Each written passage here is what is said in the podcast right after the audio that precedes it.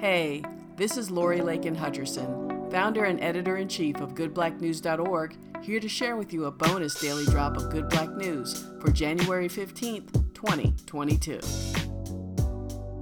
On this day in Atlanta, Georgia in 1929, Michael King Jr. was born.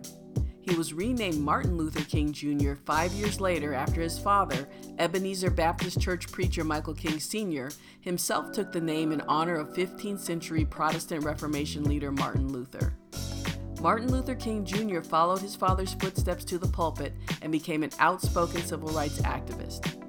He headed the Southern Christian Leadership Conference, led boycotts, sit ins, and marches that informed and exposed more of America to the ill treatment, discrimination, and injustices black people were facing all across the nation.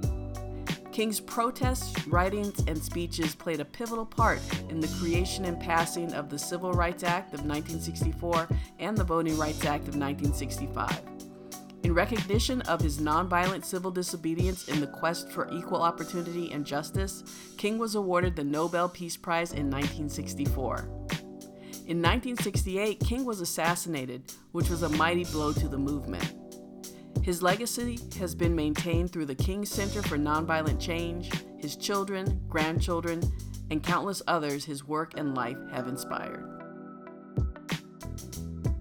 This has been a bonus daily drop of Good Black News based on the A Year of Good Black News page a day calendar for 2022, published by Workman Publishing and available at workman.com, Amazon, Bookshop, and other online retailers. Beats provided by freebeats.io and produced by White Hot. For more Good Black News, check out goodblacknews.org or at Good Black News anywhere on social.